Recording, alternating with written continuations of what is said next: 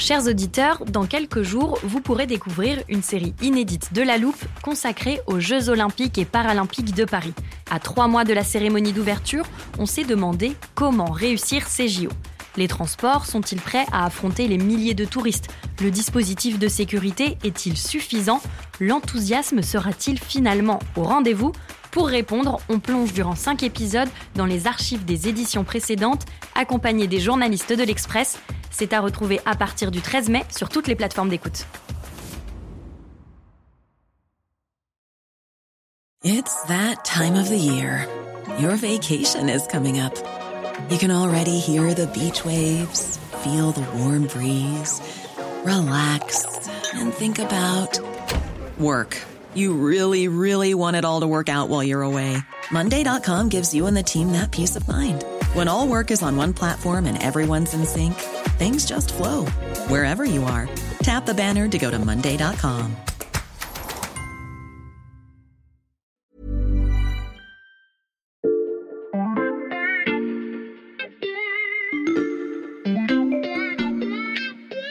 Salut, c'est Xavier Yvon. Nous sommes le mardi 23 mai 2023. Bienvenue dans La Loupe, le podcast quotidien de l'Express. Allez, venez, on va écouter l'info de plus près. Je dois vous dire que dès qu'on a commencé à travailler sur notre épisode du jour, j'ai pensé à une scène très connue. Quand on me dit formulaire et bureaucratie, je vois tout de suite un passage dans le film Les douze travaux d'Astérix. Et c'est vrai que parfois, quand on doit faire face à l'administration française, on se sent aussi perdu que le petit Gaulois. Prenons un exemple. Vous avez envie d'une extension pour votre maison, pour cela il faut un permis de construire, et on vous demande un document bien spécifique. Nous devons obtenir le laissez-passer A38. Adressez-vous au guichet 1, couloir de gauche, dernière porte à droite. Soudainement, vous entrez dans le labyrinthe de l'administration française. C'est à quel sujet? Et nous désirons obtenir le laissez-passer A38. On vous a mal informé. Vous devez vous adresser au guichet 2. Ici, à côté? Non, ça c'est le guichet 8. Le guichet 2, je ne sais pas où ils l'ont mis. Troisième étage, couloir B, porte 6. Et quand vous pensez enfin avoir réuni toutes les pièces nécessaires à votre dossier, Que voulez-vous? Le laissez-passer A38. Vous avez le formulaire bleu? Le formulaire bleu? Non Alors comment voulez-vous obtenir le laissez-passer à 38 Et où trouverai-je le formulaire bleu? Guichet 1. Mais j'en viens. Pour le formulaire jaune, guichet 7, cinquième étage, escalier K, couloir W. Formulaire vert, guichet 14, premier étage. mais il n'y a pas que les Gaulois qui rencontrent des difficultés avec l'administration. De l'autre côté du guichet, les fonctionnaires aussi se perdent régulièrement dans les méandres de la bureaucratie. Comme stipulé dans la nouvelle circulaire B65. La nouvelle circulaire B65 Attendez. Dis, tu connais, toi, la circulaire B65 Ah non, pas du tout. Ah, tu vois, il faudrait se renseigner au bureau du contrôleur de coordination des archives à venir. Concernant le laissez-passer A39 Ah non, c'est certainement le service des messages et nouvelles circulaires provisoires qui a mis nous prévenir. Comment une nouvelle circulaire et je ne suis pas prévenu Allons voir le contrôleur général à droit des affaires non transmises. Des circulaires, des formulaires, de plus en plus de normes. Dans cet épisode de La Loupe, on vous raconte un mal bien français, le burn-out administratif de nos services publics. La situation s'est aggravée depuis le Covid et personne ne semble pouvoir l'enrayer.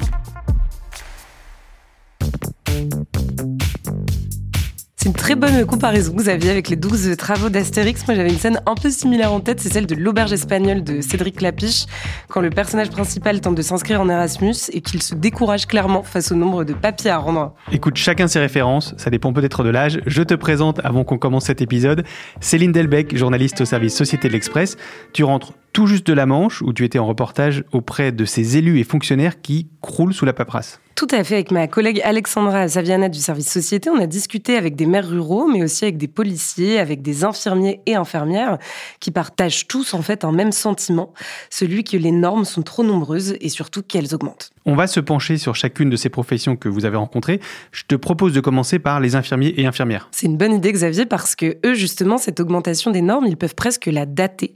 Ça commence euh, à partir de la tarification à l'acte au début des années 2000. Mhm. Et puis, ça s'est aggravé, en fait, au fur et à mesure des années. Et depuis le Covid, les exigences de traçabilité, notamment, sont de plus en plus fortes. Les infirmières le disent, beaucoup de normes sont nécessaires, évidemment, ça participe aux soins. Mais il y a parfois un excès bureaucratique au détriment du temps passé avec le patient.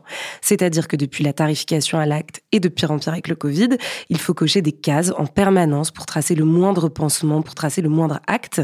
Et en fait, tout ça se passe dans un contexte où il y a de moins en moins de personnel, Mm. donc c'est de plus en plus difficile. Les personnels de santé avec lesquels tu as discuté donné des exemples précis de ça? Oui, bah, par exemple, pour une simple plaie infectée, donc l'infirmier ou l'infirmière va rentrer dans la chambre du patient, voit que cette plaie est infectée. Alors, il peut pas agir tout de suite, il doit d'abord contacter Mhm. le médecin, obtenir une ordonnance pour réaliser un prélèvement sur la blessure, l'envoyer ensuite au laboratoire qui lui-même va calculer en fait la dose euh, d'antibiotiques que l'on pourra ensuite donner au patient. Et en fait, c'est ça pour le moindre soin. Il y a Mhm. énormément d'échelons euh, pour réussir à, à pratiquer un soin. Euh, une des infirmières que j'ai interviewées m'expliquait que sur une journée de 8 heures, la paperasse pouvait lui prendre entre une et trois heures. Mhm. Tout doit être inscrit quelque part. Dès que le patient bouge, euh, qu'il va en radio, qu'il revient, qu'il part prendre un médicament, qu'il revient, il faut en avoir une trace. Ce n'est pas toujours nécessaire. Et à ça, si tu commences à ajouter les problèmes de logiciels, les vieux ordinateurs, les vieux médecins qui utilisent encore le papier et ne sont pas toujours pour la numérisation Mhm. de toutes ces tâches, euh, ça devient compliqué. Dans la Manche, tu as passé du temps avec des maires ruraux. Qu'est-ce qu'ils t'ont raconté, eux? Alors, j'ai rencontré effectivement le maire de Saint-Pierre de Coutances, qui est une Mhm. petite commune de moins de 500 habitants euh, dans la Manche, et qui m'a montré très concrètement un dossier de 17 pages. Le compte-rendu d'un projet d'urbanisme, un appel à projet en fait de la région Normandie, auquel il a essayé de répondre pour obtenir des subventions. Lui voulait tout simplement créer une zone pavillonnaire, éco-responsable, etc., qui était tout à fait en accord avec euh, ce que la région Normandie Mhm. demandait dans son appel à projet. Mais en fait, le problème, c'est que pour avoir ces subventions, il faut envoyer énormément de documents. Et euh, la région Normandie lui a répondu qu'en fait, il manquait des dizaines de documents dont je ne te fais pas la liste Mhm. Parce que c'était très compliqué Merci. avec beaucoup d'initiales. Et la problématique de ça, c'est que en fait, les maires dans les petits euh, villages, dans les petites communes, n'ont pas toujours le temps de s'occuper de dossiers aussi complexes, pas forcément la formation, pas forcément les compétences euh, pour trouver tous ces documents euh, extrêmement difficiles à se procurer. Mais ce maire, il a personne pour l'accompagner dans ses démarches? Alors, si celle qui remplit les dossiers, c'est sa secrétaire de mairie, donc dans Mhm. ce cas-là, elle s'appelait euh, Ophélie, euh, qui est là deux jours par semaine, à mi-temps. Elle fait des heures supplémentaires, mais malgré toute sa bonne volonté, bah voilà, Ophélie n'est pas avocate, elle n'est pas spécialiste en urbanisme, elle n'est pas architecte. Donc, le résultat, c'est que le maire m'expliquait que par manque de temps et par manque de moyens, il passera très certainement à côté de cette subvention qui aurait pu être très intéressante pour euh, son Mhm. projet. Évidemment, il y a des tentatives d'aider euh, ces maires euh, ruraux. Donc, je me suis par exemple retrouvée dans une réunion entre ce fameux maire de Saint-Pierre-de-Coutances et un autre représentant du département qui était spécialisé sur le sujet. Et heureusement, parce que là encore, je ne te décris pas tout, mais il y a beaucoup d'initiales et beaucoup de papiers qu'il faut se procurer. Et c'est ça à tous les échelons. Donc là, on parle des maires ruraux, mais c'est exactement pareil pour le département ou la région. Et c'est comme ça qu'un stade de foot qui n'avait pas de barrière depuis des années, euh, parce que euh, ça n'était pas nécessaire, euh, finalement, soudainement, ne correspond plus aux normes. Et donc, il faut créer des barrières autour de stades de foot qui peuvent coûter jusqu'à 20 000 euros. Et ces maires aussi constatent une hausse de la bureaucratie? Clairement, oui. Euh, J'ai interviewé un autre maire, qui est cette fois le maire de Saint-Laurent-de-Tergat, qui est toujours dans la Manche, Mhm. qui me disait qu'on parle depuis des années de simplification, que c'est le grand mot euh, à la mode, mais qu'en fait, à chaque fois qu'on retire une norme, on en rajoute deux à la place. Lui me parle d'usine à gaz. Mhm. Et c'est quelque chose qu'on retrouve effectivement dans les chiffres, dans les études. Il y a un sondage qui a été fait par le Sénat auprès des collectivités territoriales. 80% des euh, élus locaux euh, estiment qu'en fait la complexité des normes s'est aggravée depuis 2020. Mhm. Et si tu veux, je peux aussi ajouter l'exemple des policiers. Bien sûr, je t'écoute. Alors pour les policiers, c'est un petit peu pareil que pour les infirmiers. Donc un excès de normes, une inflation normative. Par exemple, un policier va faire une ronde Mhm. dans un centre commercial. En rentrant, il va inscrire dans un document qu'il a fait cette ronde. Ensuite, il devra remplir un autre onglet pour résumer cette intervention. Euh, si un incident est intervenu pendant la patrouille, il devra spécifier dans un troisième onglet le problème Mhm. rencontré ou s'il veut transmettre une information utile à la hiérarchie. Et en parallèle, son donneur d'ordre devra remplir une fiche lui aussi. Une simple ronde, quatre documents. Tout ce que tu nous racontes, j'imagine que ça a des conséquences pour ces élus et ces fonctionnaires. Bah forcément. euh, donc comme je l'ai dit, certains élus, par exemple, certains maires ruraux Mhm. vont abandonner un projet ou prendre beaucoup plus de temps pour le réaliser. Mais surtout, en fait, ça crée un sentiment de manque de confiance. Comme on l'a dit, certaines normes sont utiles et nécessaires et ils le savent, mais parfois on ne leur laisse pas la possibilité de faire leur métier correctement et leur mission perd un peu de son sens. Ça peut participer à des démissions, par Mhm. exemple. Selon la Gazette des communes, 960 maires avaient démissionné de leur mandat au 1er septembre 2022 et les trois quarts d'entre eux étaient des maires de communes de moins de 1500 habitants. Euh, donc c'est pas anodin. Merci Céline, tes exemples sont très concrets. Est-ce que tu as des chiffres au niveau national de cette hypertrophie de la bureaucratie et de ses conséquences? Alors pour ça, je te propose de t'adresser à Étienne Girard, qui est le chef du service société. Il aura toutes les données qui peuvent t'intéresser pour la suite de ton podcast. Très bonne idée Céline, je vais le chercher tout de suite. À bientôt À bientôt.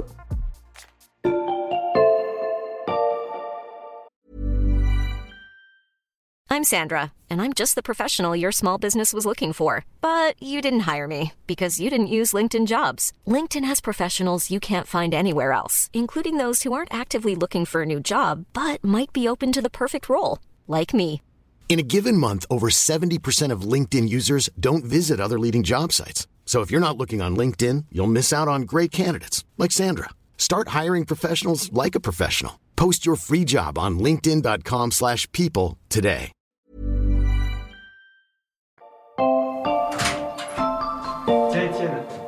Installe-toi. Merci Xavier. Alors je te fais de la pub, parce qu'aujourd'hui tu es venu avec beaucoup de notes. Hein. Oui, parce qu'avec Anne Rosencher, la directrice déléguée de l'Express, on a discuté avec Jérôme Fourquet, sondeur et essayiste qui connaît bien ces sujets. Mhm. Et il nous a donné tout un tas de données. Alors j'ai préféré venir avec des notes pour être bien précis. Et tu as aussi deux livres avec toi, tu nous expliques? Celui-ci, c'est un code de procédure pénale Mhm. qui date de 1959. C'est un petit livre rouge, pas très épais, un peu comme un carnet de notes. Ouais, je vois. Et à côté, regarde celui de 2003. Ah oui, on dirait un gros dictionnaire. On voit tout de suite que ça veut dire qu'il y a eu une augmentation des procédures, des règles. Alors parfois c'est nécessaire évidemment, Mhm. mais quand tu le feuillettes, il y en a beaucoup qui renvoient à d'autres règles. Donc tu vois, c'est très concret cette hausse des normes. C'est pas juste du ressenti comme les exemples racontés par Céline. Tu as d'autres chiffres pour nous qui illustrent ça? Eh oui, en 20 ans, tiens-toi bien, tu vas avoir le tournis. En 20 ans, le nombre d'articles législatifs et réglementaires est passé de 215 000 à 331 000 en 2022. Mhm. Comme ça, c'est peut-être pas très parlant, Pas mais ça veut dire que notre stock normatif comptabilise plus de 45 millions de mots, deux fois plus qu'en 2002. Du côté des emplois, là encore, attention, avalance de chiffres, mais ça Mhm. va t'impressionner. En 2021, tu avais 5,6 millions de fonctionnaires. 1 million de plus qu'en 1997. Au total, dans la fonction publique, il y a eu une hausse de 22% quand la population a pris seulement 13%. Et ça concerne autant la fonction publique d'État que la fonction publique territoriale ou hospitalière. C'est vrai que tes chiffres donnent un peu le tournis. Pourquoi le nombre de fonctionnaires a-t-il autant augmenté, Étienne? D'abord, on a beaucoup recruté dans les fonctions d'encadrement dans la fonction publique. Mhm. Pourquoi? Parce qu'à un moment, la France s'est désindustrialisée, alors que dans le même temps, on envoyait beaucoup plus de gens passer et réussir le bac. Donc on a eu beaucoup de diplômés, donc on a commencé à recruter beaucoup de fonctionnaires de catégorie A, les cadres. Forcément, on a commencé à multiplier les strates. Pour citer Jérôme Fourquet, on a multiplié le nombre de chefs à plumes ça se répercute sur les petits Indiens qui ne sont plus assez. Et Xavier, si je te parle de reporting, est-ce que ça te dit quelque chose? Reporting, c'est des rapports d'activité, non? Des données dans des tableaux Excel? Exactement. On trouvait ça avant surtout dans le privé, mais maintenant aussi dans le public. À partir des années 2000, l'idée a été de faire la chasse à toute déperdition des deniers publics. Et pour ça, l'administration a mis en place les fameux reporting, des objectifs chiffrés pour contrôler la productivité. Alors c'est bien évidemment, mais ça a un effet pervers. On connaît une fièvre des indicateurs, une multiplication des tâches, des documents. Maintenant d'ailleurs, même dans le public, on a des primes aux chiffres. Ça participe à l'avancement, à votre carrière, à la hausse de la rémunération. Il faut être efficace. À ça, tu ajoutes la multiplication des nouvelles agences gouvernementales. Forcément, tout ça crée toujours plus de normes. Céline nous parlait des conséquences dans le quotidien des agents qui se sentent dévalorisés, mais économiquement, est-ce qu'on a une idée de ce que cet excès de bureaucratie peut coûter? C'est difficile à quantifier, mais on a quand même quelques éléments. L'OCDE a chiffré le coût de la complexité administrative française. Mhm. 3% du PIB selon eux. Et j'ai noté un autre chiffre pour toi. Mhm. 2 milliards d'euros. C'est quoi? Cette inflation normative augmenterait le coût des projets pour les collectivités, notamment les petites communes aux ressources limitées. Selon une étude, c'est 2 milliards d'euros pour la période 2017-2021. 2 milliards d'euros de dépenses en plus à cause de la multiplication des normes. Mais oui, mais c'est pas difficile à comprendre. Mm. Si on transpose ça au privé, toujours plus de règles pour des projets, bah, ça veut dire des embauches. Il faut embaucher un juriste, faut embaucher un comptable, ça se chiffre concrètement. Puis, face aux normes, certains projets sont abandonnés. Ça veut dire que le territoire va perdre du dynamisme, il y aura moins de bien-être au sein de la population. Ça participe à un déclassement général qui pèse dans le PIB. Étienne, tu peux ranger tous tes livres et tes notes. On a bien compris l'impact de ce syndrome de bureaucratie aiguë. Il est temps de se demander pourquoi cette spécificité bien française résiste encore et toujours à toutes les tentatives de changement.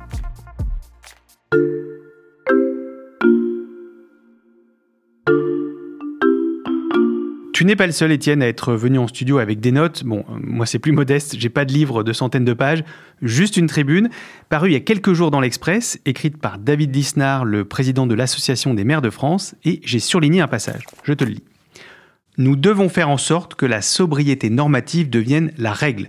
Surtout, il ne faut pas laisser le soin à l'administration de se réformer elle-même, cela ne fonctionne pas et ajoute in fine une couche de complications on l'a vu avec le choc de simplification voulu par François Hollande en 2013. Oui, c'est vrai, mais c'est pas propre à François Hollande. À chaque début de quinquennat, on nous vend les chocs de simplification. Hmm. Et pourtant, la bureaucratie résiste encore et toujours, non pas à l'envahisseur, mais au changement politique. Voire elle s'amplifie.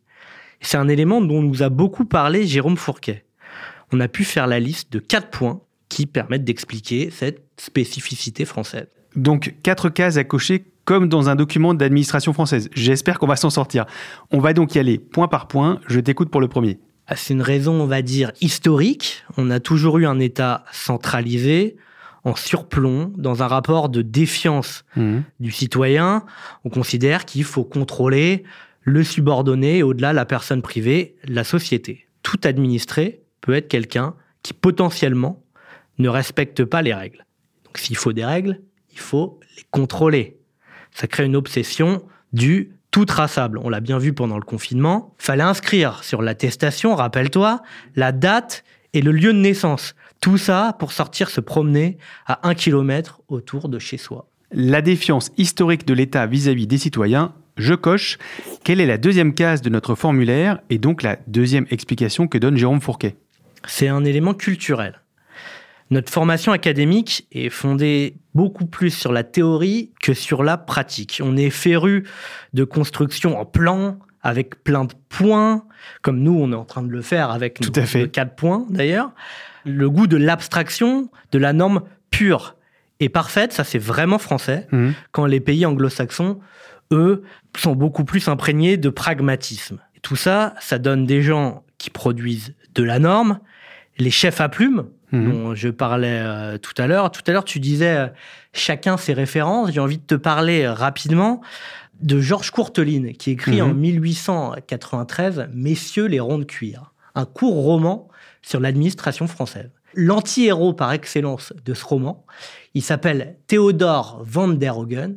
Il est sous-chef de la direction des dons et des legs. Et lui, c'est un haut fonctionnaire français typique selon Courteline. C'est-à-dire qu'il est polyglotte, il a réussi tous les meilleurs concours, il est sûr de sa force et il est absolument inefficace. C'est-à-dire qu'il ne produit absolument rien du matin au soir. Alors attention, ça ne veut pas dire que les successeurs de Théodore van der Hogen ne travaillent pas. Le fonctionnaire fonctionne, il produit de la norme, mais c'est pas toujours efficace. Hmm. Est-ce que je peux passer à la case suivante maintenant, Xavier Oui, je coche celle-là et je t'écoute. En France, il y a aussi un poids très important du corporatisme. Les fameux grands corps. Par exemple, pour construire un bâtiment dans une commune, hop, les ingénieurs des ponts arrivent avec leurs normes. Hop, ceux du patrimoine ajoutent les leurs. Après, tu ajoutes les normes de recherche de biodiversité, celles de l'agence de l'eau. Chacun défend sa spécificité. Ça crée des couches, des couches, des couches de normes distinctes qui sont difficiles à gérer. Céline le racontait pour ces élus ruraux qui n'ont pas toujours les moyens de s'y préparer. Tu parles des témoignages de Céline. Justement, les élus comme les policiers et infirmières disent comprendre la plupart de ces règles. Ils expliquent qu'elles sont faites pour protéger les citoyens et se protéger contre des procès éventuels. Ça, c'est justement la dernière case de ma liste. Mhm. À toutes les spécificités françaises s'ajoute désormais une américanisation de l'administration. C'est la peur du procès, tu l'as dit. Ça fait qu'on est dans des situations de ceinture et bretelles. Pour simplifier, à un moment de la chaîne, il va toujours y avoir quelque part un nouveau Théodore van der Hogen Mhm. qui va dire et si se laissait passer A38, pour reprendre l'exemple d'Astérix, il pouvait pas servir. Et on lui répond, ben si, si, ça peut servir. Et donc, on multiplie les normes pour parer à toute critique. Bon, on a coché euh, toutes les cases de notre formulaire. Est-ce que toutes ces raisons font qu'on est condamné à subir pour toujours cette inflation bureaucratique? Ce qui est sûr en tout cas, c'est que c'est dantesque de s'attaquer au mammouth qu'est la bureaucratie française. Maintenant, il n'y a pas de fatalité, mais il suffira pas d'expliquer qu'on va faire des chocs de simplification. On comprend bien que cet attrait pour le compliqué, pour le formulaire, pour la paperasse extrêmement complexe, c'est un mal tout à fait culturel et donc il faut se désacculturer si on veut euh, changer de perspective et relever la tête à ce niveau-là. Il faut lire du Courteline et se désacculturer. Merci beaucoup Étienne. Merci à toi, à bientôt. Étienne Girard, chef du service Société de l'Express. Tous ces articles ainsi que les reportages de Céline Delbecq et Alexandra Saviana sont à retrouver sur l'express.fr. Pour les lire, chers auditeurs, il vous suffit de prendre un abonnement numérique pour 1 euro le premier mois. Et pour ne rater aucun de nos épisodes, pas besoin de remplir tout un tas de formulaires, vous n'avez qu'à suivre la loupe sur votre plateforme d'écoute, par exemple Spotify, Apple Podcast ou Castbox. Et si vous aimez nos podcasts, vous pouvez nous laisser des étoiles ou nous le dire en commentaire. Cet épisode a été écrit par Charlotte Barris, monté par Mathias Pengili et réalisé par Jules Cro. Retrouvez-nous demain pour passer un nouveau sujet à la loupe.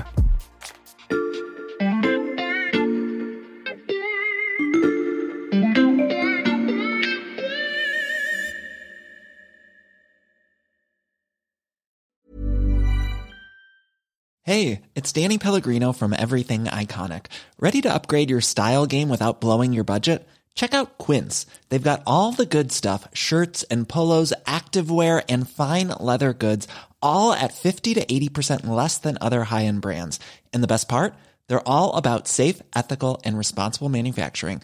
Get that luxury vibe without the luxury price tag. Hit up quince.com slash upgrade for free shipping and 365 day returns on your next order. That's quince.com slash upgrade.